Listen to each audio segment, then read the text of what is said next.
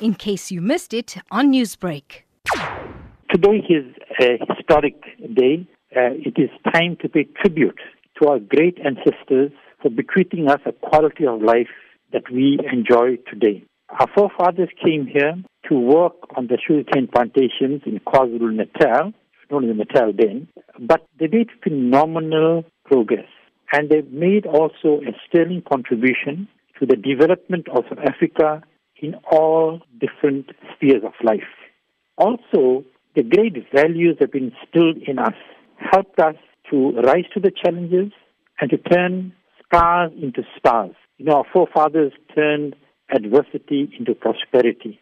Having changed scars to stars, what would you attribute the success of the people of Indian origins to today? Our success is grounded in education. Secondly, we are proud of our cultural roots and values in life are very, very important. They actually define our destiny and they are part of our character building. And, you know, if you have strong character, then you develop personally and you also develop the community and the country. How would you describe the contribution that people of Indian origins has made to South Africa? This contribution came largely through self-sacrifice. Our forefathers were treated, you know, they worked in slave-like conditions, but they were resilient. And we too, this resilience has carried down, has been carried down through the generations. Even through oral tradition, one generation taught the other generation. They instill values. We make sure that from generation to generation, our legacy lives on in all aspects of life.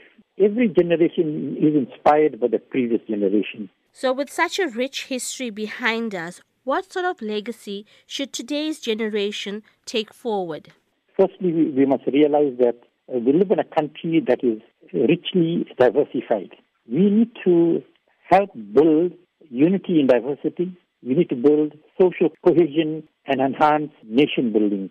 We need to be patriotic South Africans who will contribute in ways small or big to the development of our country. And this celebration today must serve as a further affirmation of our faith in ourselves, in our community, and our country.